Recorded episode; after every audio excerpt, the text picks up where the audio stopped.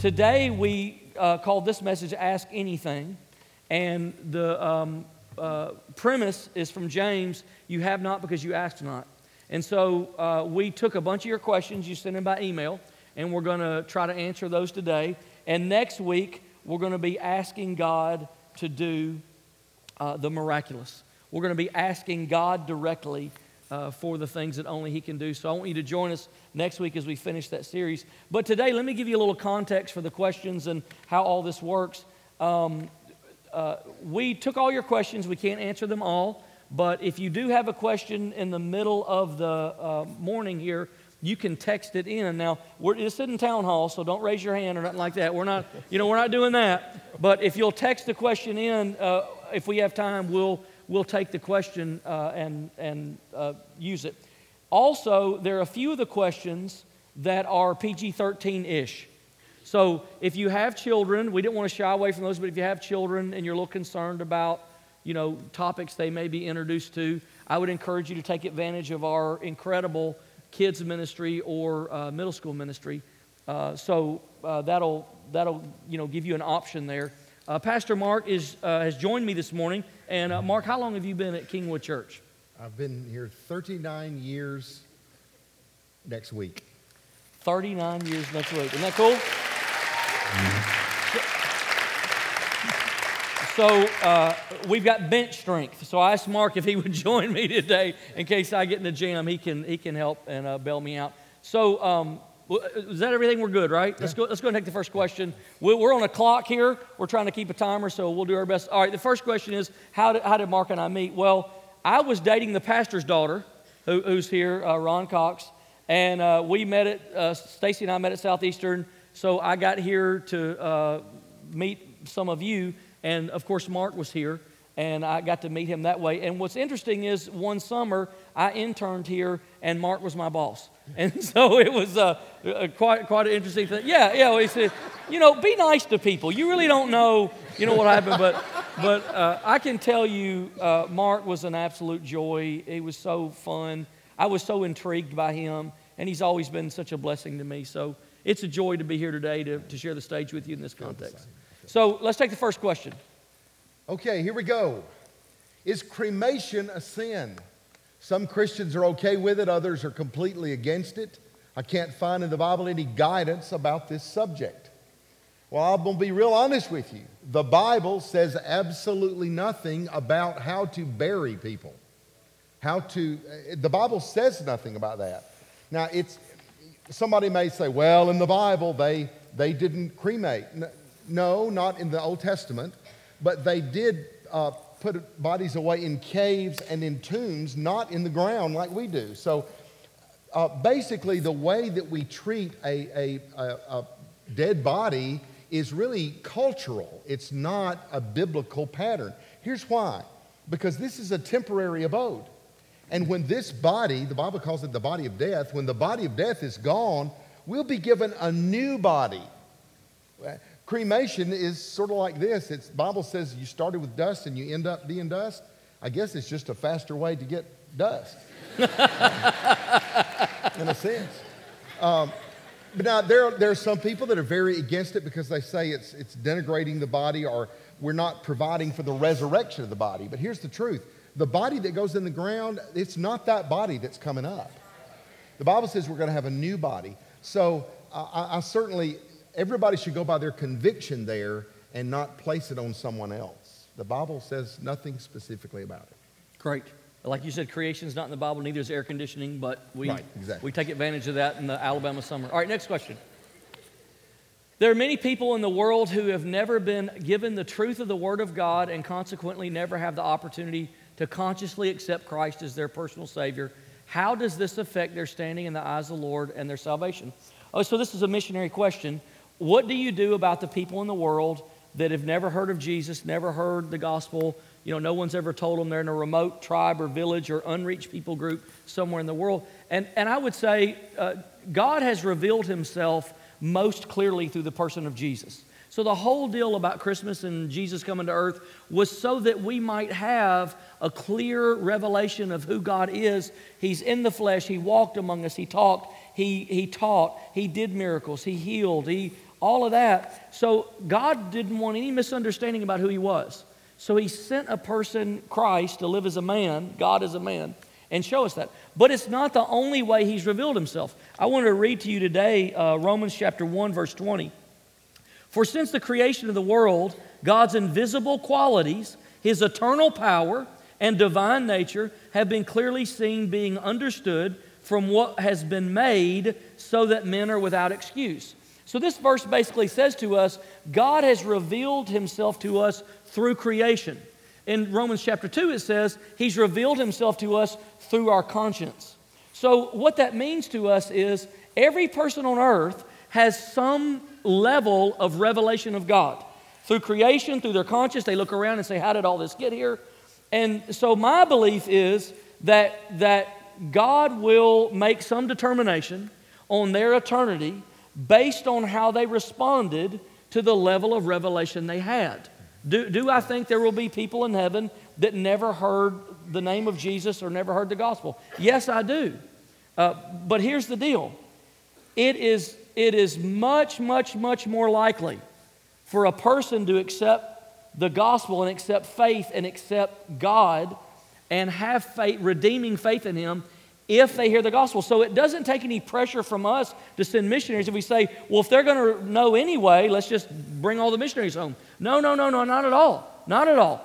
Hundreds of thousands and millions of people will come to faith because they hear. But how can a person reject a Jesus he's never heard of? She's never heard of. So we, we believe that God loves the world. So our urgency is the church. We have to send missionaries all over the world to every unreached people group because when a person hears the gospel, their opportunity to respond and their likelihood of it goes way, way up. So that's our urgency of, of sending missionaries. Next question. Okay.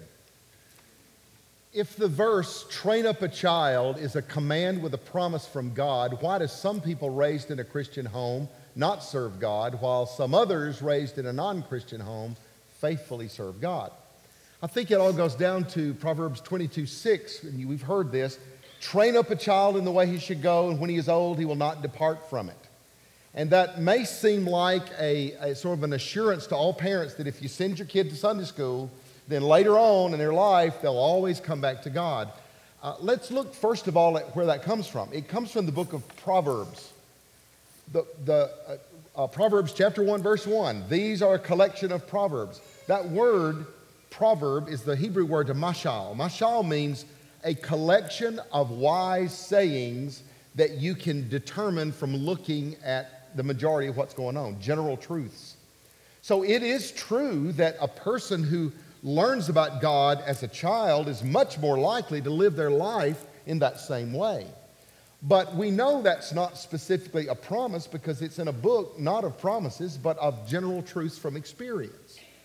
Also, we know in Ezekiel chapter 18, it specifically says if there's a godly father who does what's right and loves God and he raises his child to do the same, but the child chooses to do otherwise and be wicked, that is not his father's fault. That is the child's choice. So that's really sort of, sort of where we are here. Um, it also says in uh, Ezekiel 18 that if a father is wicked and a person's raised wrong, they also have the right to choose what is right, and God can save them and deliver them.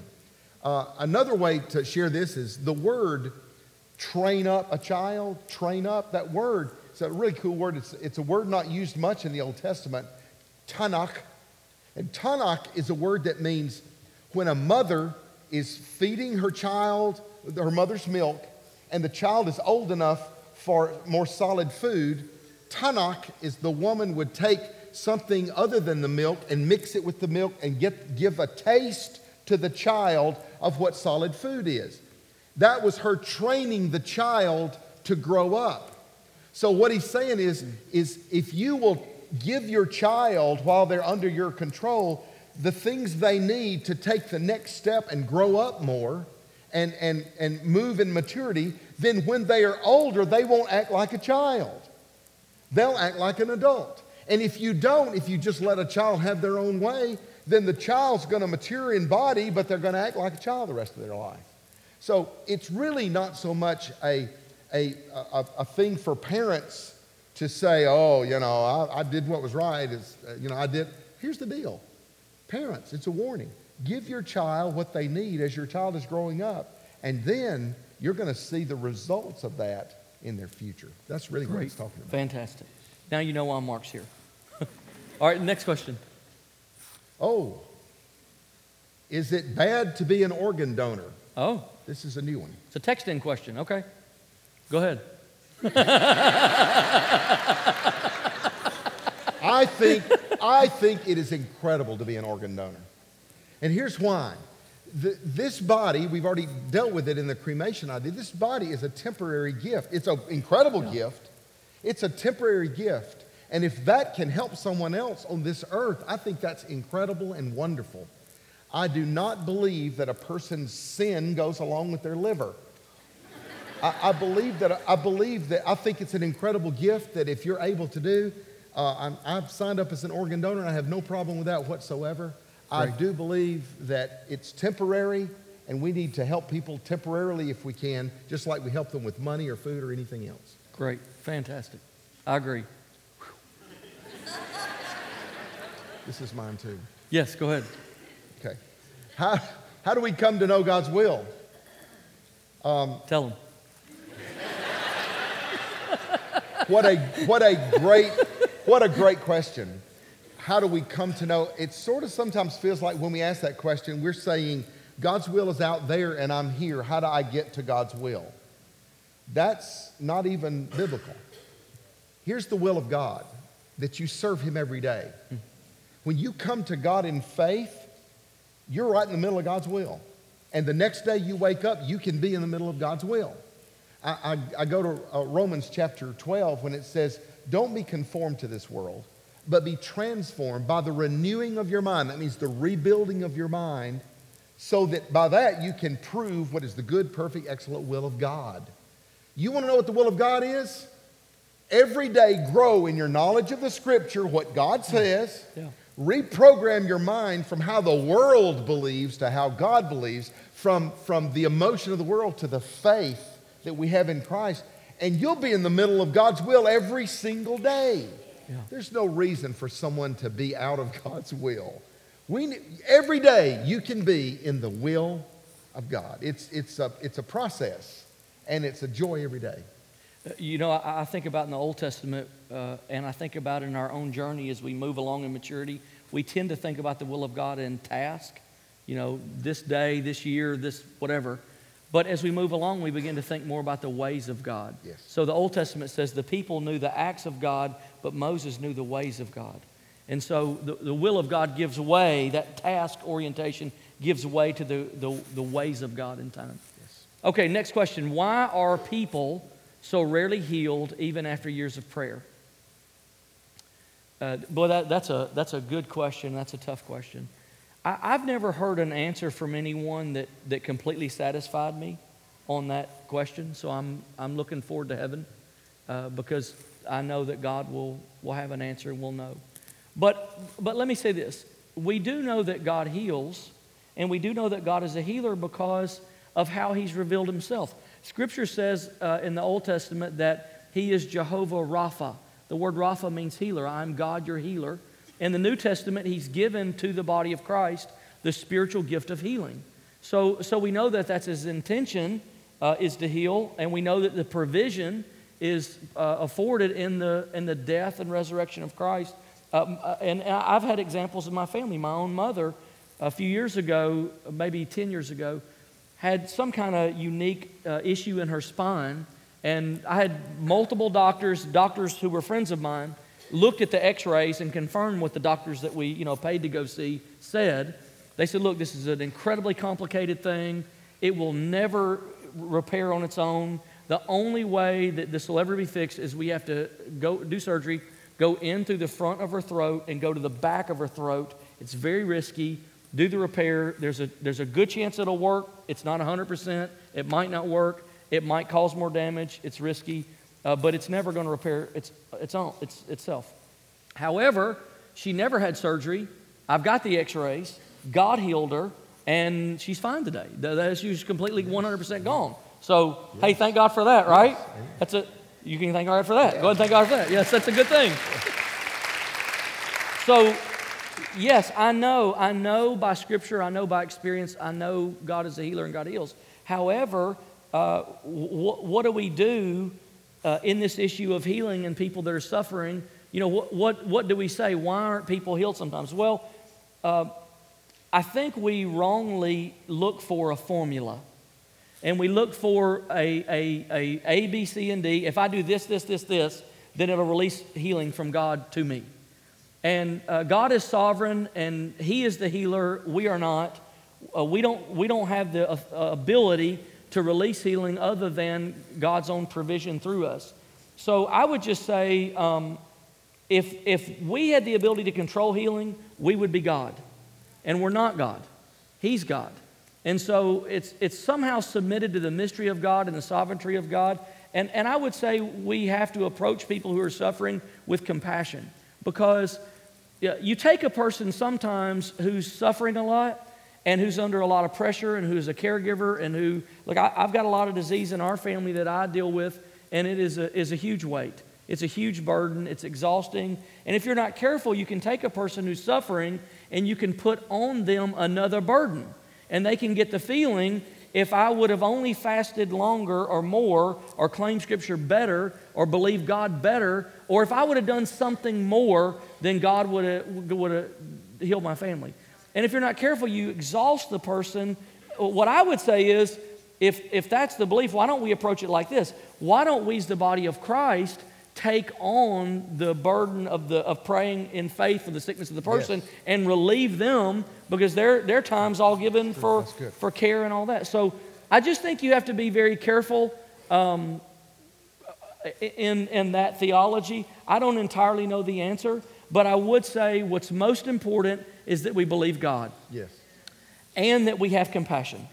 So keep believing God. If you're suffering, maybe the question came from someone who's suffering, I just want to encourage you today. We love you. We don't judge you. We don't criticize you.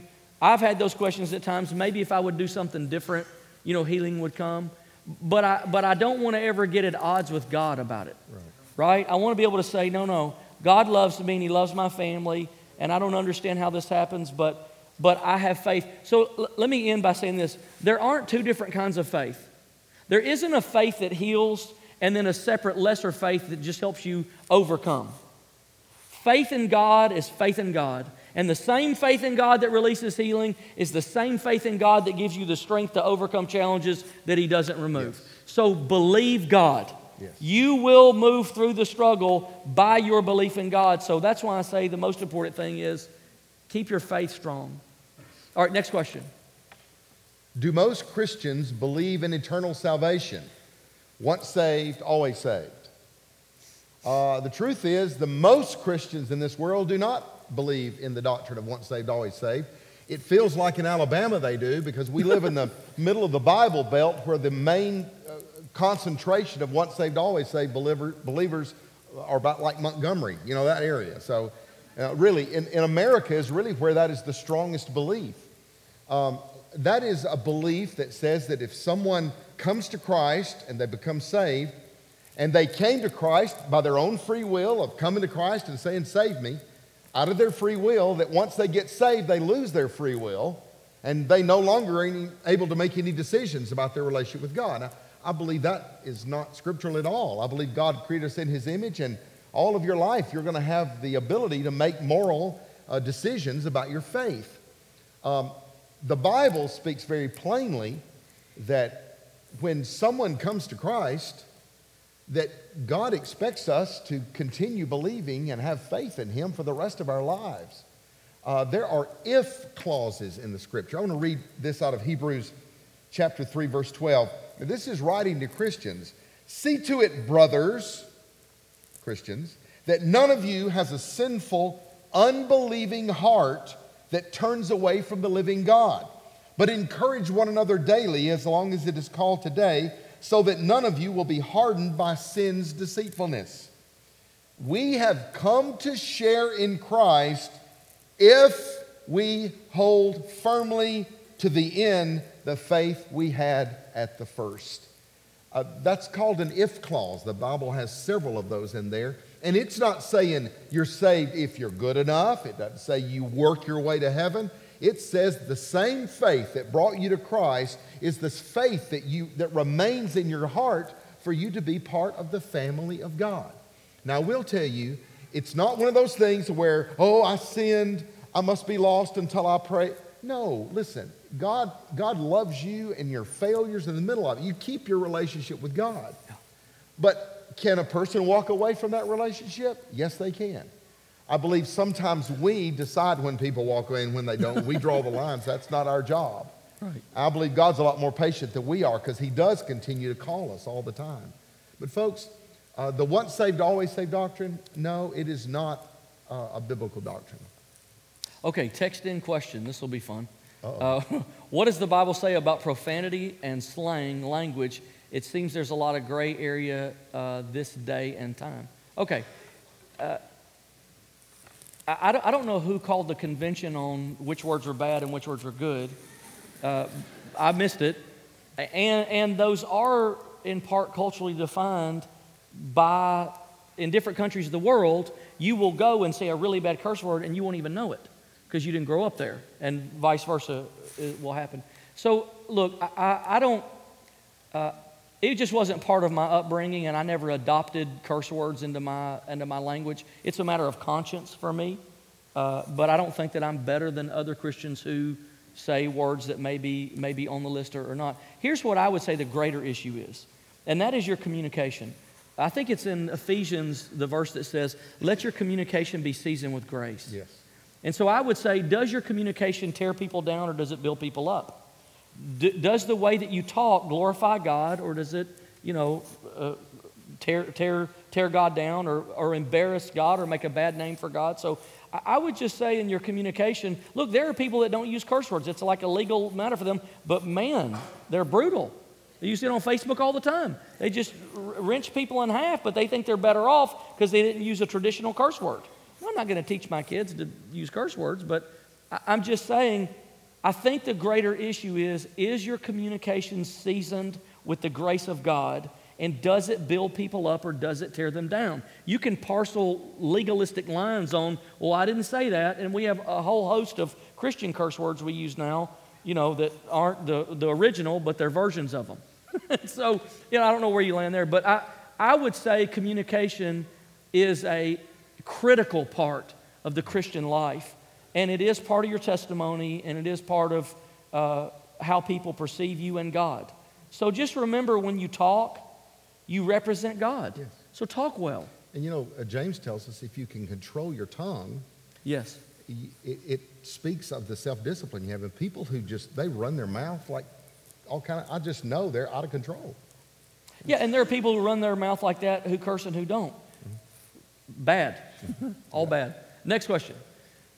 What do you do when your spouse uses sex as a reward or as a punishment? Oh, well, well it just got real, didn't it? okay, so the the yeah. Your, your question. I'm sorry, we're out of time. Uh, the the, uh, the the context of Christian relationship uh, all relation, all Christian relationships, but particularly in marriage, is that we would learn to unconditionally love each other. In other words, we would learn not to try to control each other or to say, if you're good to me, I'll be good to you, or if you do this, I'll do that. That's not the context of, of Christian relationship. Uh, the context is, I'm going to love you unconditionally whether, whether you love me right or not. And none of us can do it perfectly because all of us are human and bring our own humanity into relationships. But I, I would say oftentimes when people use something like sex or money, or maybe one spouse has a really gregarious personality and dominates the other one, or one's very verbally skilled and the other one's not. It could be a host of things that we tend to use to suppress or to get from that person what we want. All those mechanisms are, are damaging to the relationship. So, you know, I, I think that uh, anytime there's an issue of control, that there's a fear somewhere behind it. So I would say it, it would be very helpful if you could find out what the fear was behind the, the, the need to, to control and manipulate that way. And, and look, it, it could be that the person is a controlling person that comes from some childhood fear or wound or something. It could, on the other hand, be that they are intimidated by you and there's nothing left to control but that. And so that's, that's how they're trying to, you know, uh, interact. So I think open communication, prayer, and, and learning to love each other in an unconditional way over time will heal a lot of these things. And if you can, if you can broach the subject of, is there some fear here driving this, this uh, need? So uh, that's my answer. Go ahead. Oh, Okay. it's a, another Texting text. one. question. So our light booth is very active this service. Should you stay with your boyfriend or girlfriend if you've already slept together and you're both Christians?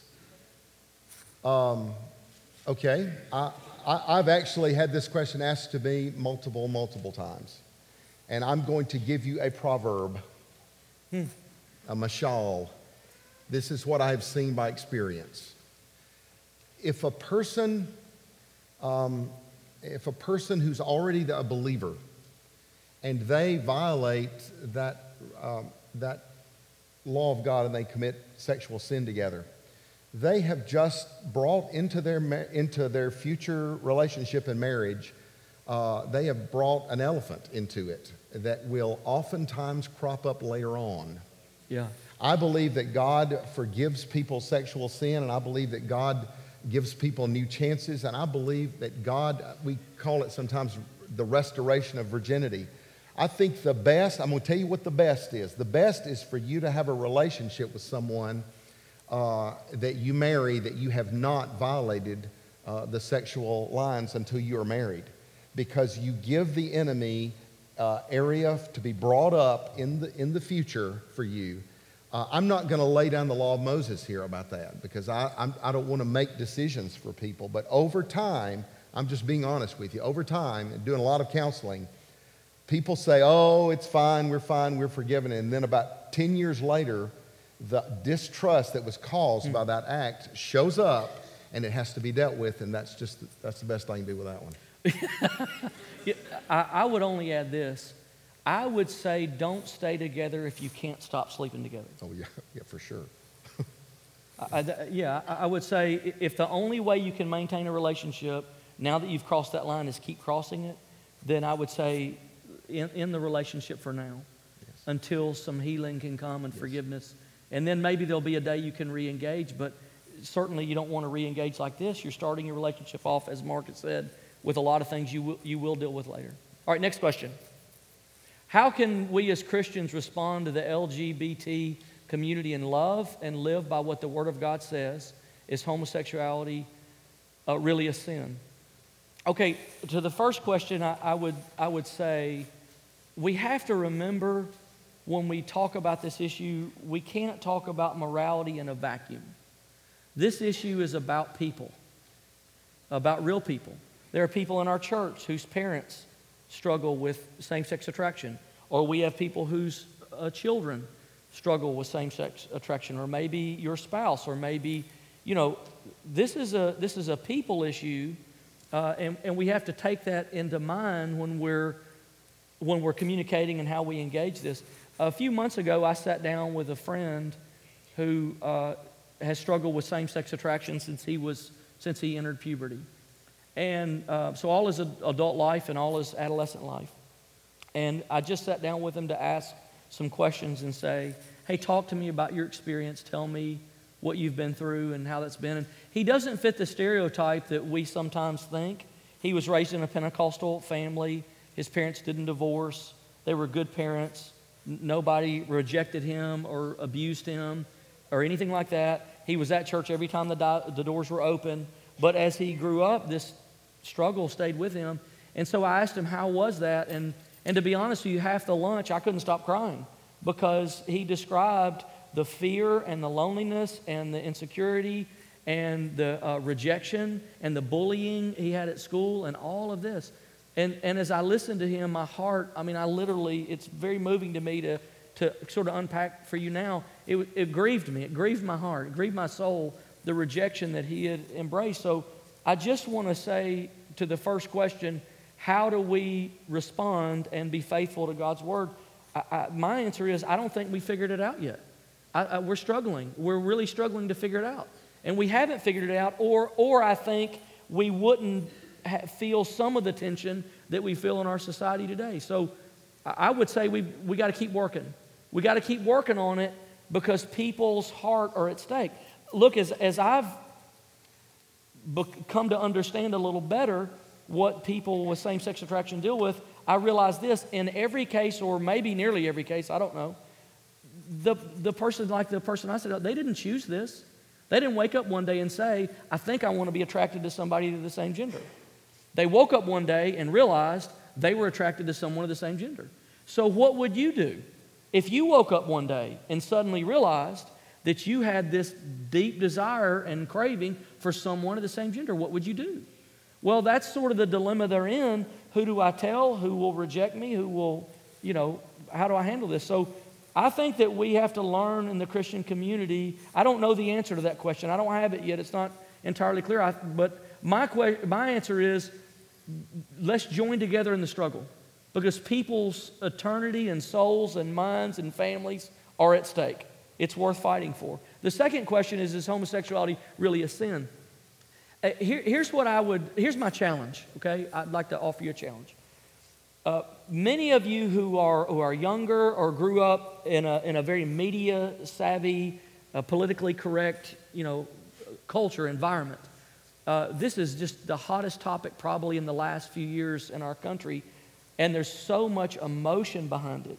But here's what I'd like you to try to do pull the emotion away best you can. And if you believe that the homosexual lifestyle is not a sin, then I, I want you to answer the question what is your source of information on that conclusion? What information are you using to arrive at that conclusion? I, let, me, let me split hairs for a minute. I would like to say same sex attraction is not a sin. If it is a sin, there's a lot of other desires that all of us struggle with that are sinful that we need to categorize as sins.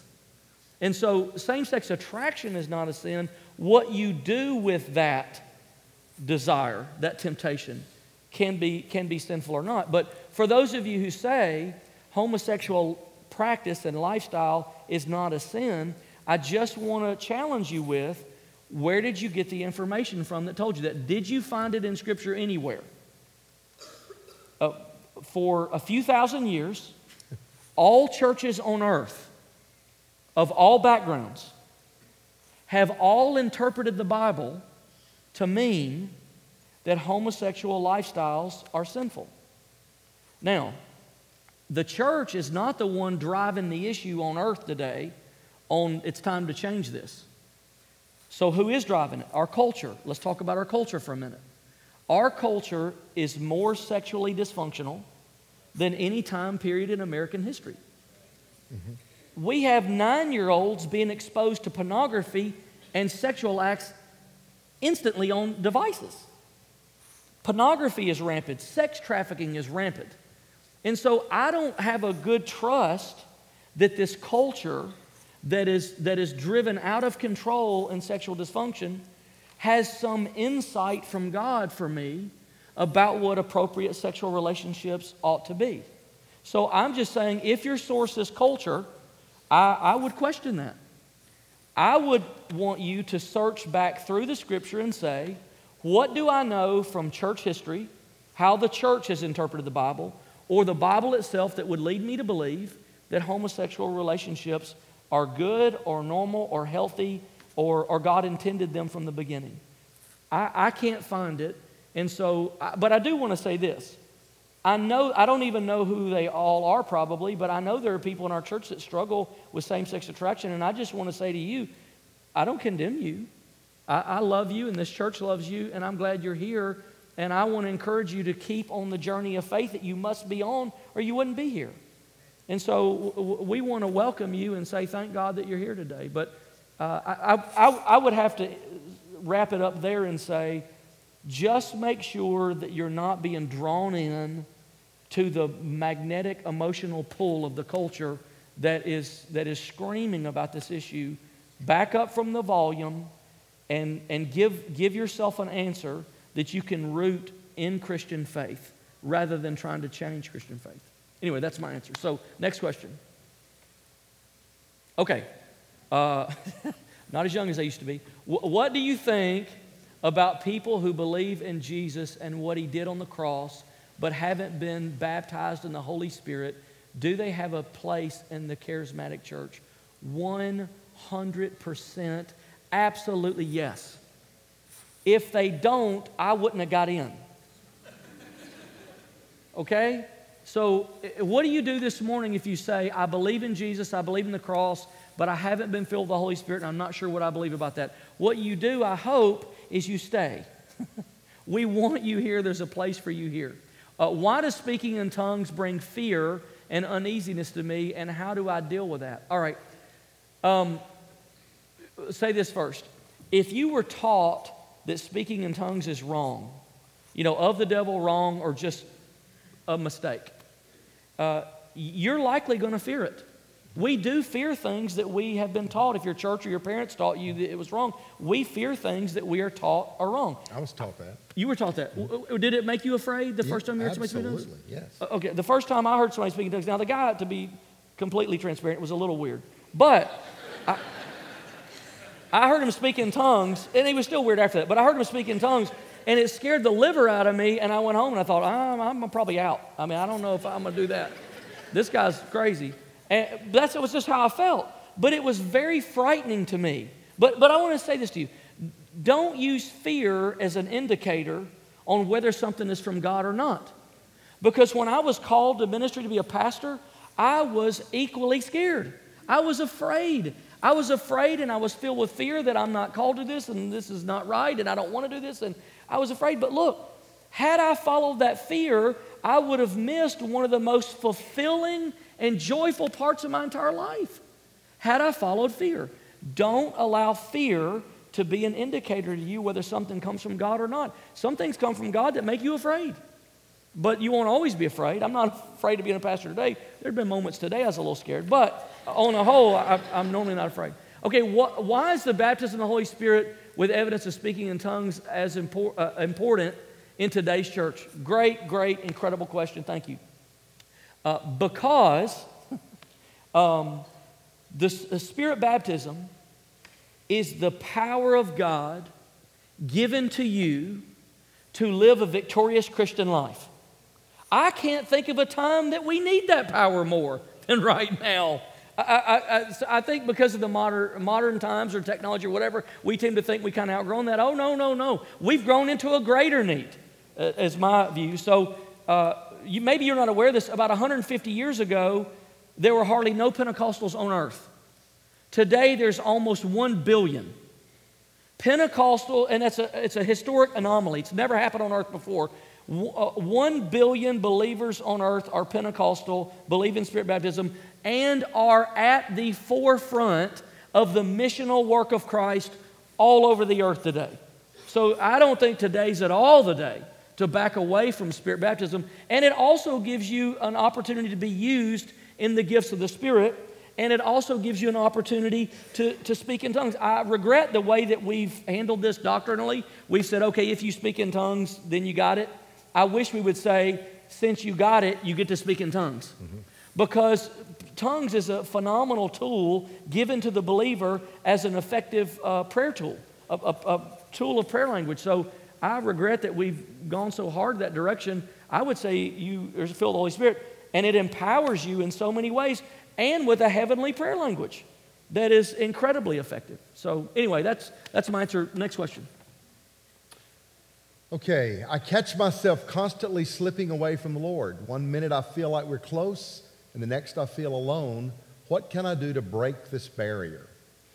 Wow, that is, that is the experience of a lot of people. Uh, a lot of people. We've all been there before. I, I want to call your attention to these two words. One minute I feel like, and the next I feel. Yeah. Here's the deal. Uh, it's, there's a difference in faith and feeling. Uh, feelings are based upon our circumstances, sometimes our physical health, sometimes our, uh, the, the things, the pressures we feel at the moment. sometimes even our knowledge and understanding of things. Feelings are not what we live by. Uh, we live by faith and by what God has said in His Word. Uh, the Bible says that we are uh, three parts we are soul, spirit, and body. Spirit, soul, and body. Uh, the spirit is the part of us that connects with God uh, perfectly, it's, it's the part of us that, that, that connects with His Word and what He has said. The flesh is just our, our body and our regular stuff going on, and it's fighting over the in between area, which has to do with our feelings, our, our choices that we make, our heart, uh, all of our emotions, and all those things.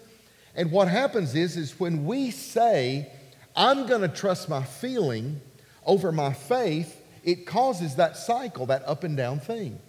Uh, there, are, there was a time I, I, had a, I had a brain aneurysm and I had a surgery. And um, during the recovery of that surgery, I had a very wild dream that I had been shot by a, a, a Hawaiian guy with a shotgun at the BP station. Okay? I, I, I mean, it was so real to me. and um, I can remember, in fact, I can see it as if it happened. But I mean, morphine has stuff to do with that.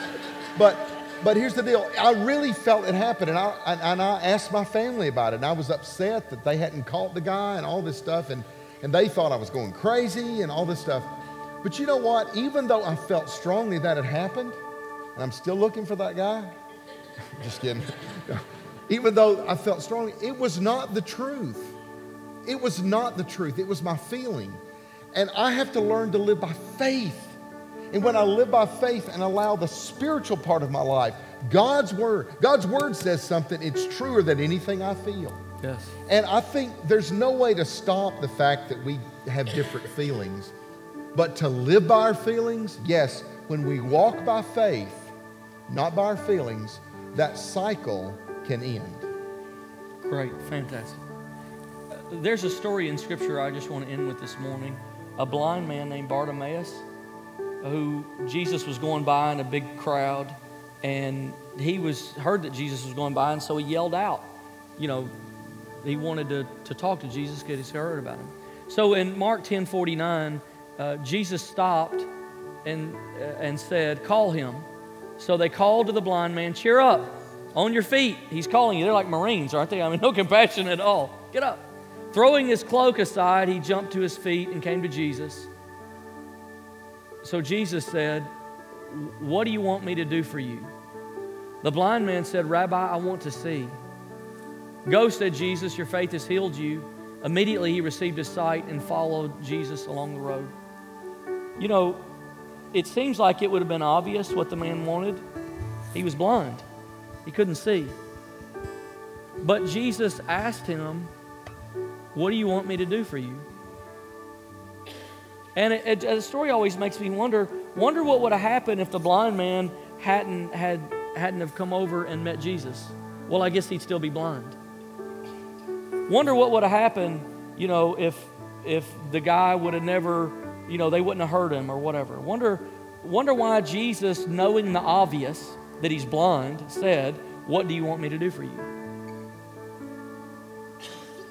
But he did. And so we've been asking questions this morning, but Jesus has a question for you. What do you want him to do for you? What do you want God to do for you? If you don't ask, he, he probably won't do it. And I don't even understand all of that. But James says, You have not because you ask not. Ask. So this morning, as we as we move to prayer, I just want to ask you that question as we end this service. What do you want God to do for you? Would you stand with me? And I'm going to ask our prayer team to join us here. He has no rival, He has no equal. He is Almighty God. Today, you're here and you may be sick, you may need a miracle, you may need reconciliation in your family, you may need forgiveness, you may have some really hard choices to make through this holiday season, and you need wisdom. I don't know what you need, but I know this if you don't ask, you probably won't receive it. So, with every eye closed this morning, Jesus is here in the room with us, and He's come close to your heart, and He simply says to you, What do you want me to do for you? And the answer's up to you. How many of you, with nobody looking around, would say today, I have a need? There's something in my life, and I need Jesus to help me. I need God to provide, to give me wisdom, to heal my body, to heal my family. Maybe some of you here have friends that you've invited to Scrooge or family members, and you say, Oh God, let, to, let this year be the year, let this night be the night. We need a miracle in their family. We need the miracle of salvation. Would you just lift your hand and say, I have a need this morning? I have a need. Yeah, yes, yes, in the middle, in the back, in the front, in the middle, in the middle. Yeah, yeah, and in the, and in the balcony, I have a need today. Jesus says, What do you want me to do for you? Do you have an answer to that question? He has a question for you. So this morning, I'm going to pray and I want you to come and I want you to bring that need to Him and ask. And let's watch God do what only God can do. Lord, thank you today that you love us enough to take our questions. And Lord, you've given me answers to so many questions. And there's other questions I don't have the answer to. You've never given them to me, but you've given me peace about those. And so, Lord, I pray for the hungry heart today, for the one in need. God, I pray today as we come and ask that you would do miracles, as we come and ask that you would meet the need, as we come today and ask you, you would fill our lives and our hearts in this city with the joy and the power and the presence of God. If you lifted your hand, I want you to come right now as the worship team begins to sing. I want you to come right now from the balcony, all over the room. Come on right now and let's ask. What a beautiful name it is. The name of Jesus Christ, my King. Would you just sing that softly with the worship What a beautiful name it is. Come and ask God. Nothing Ask.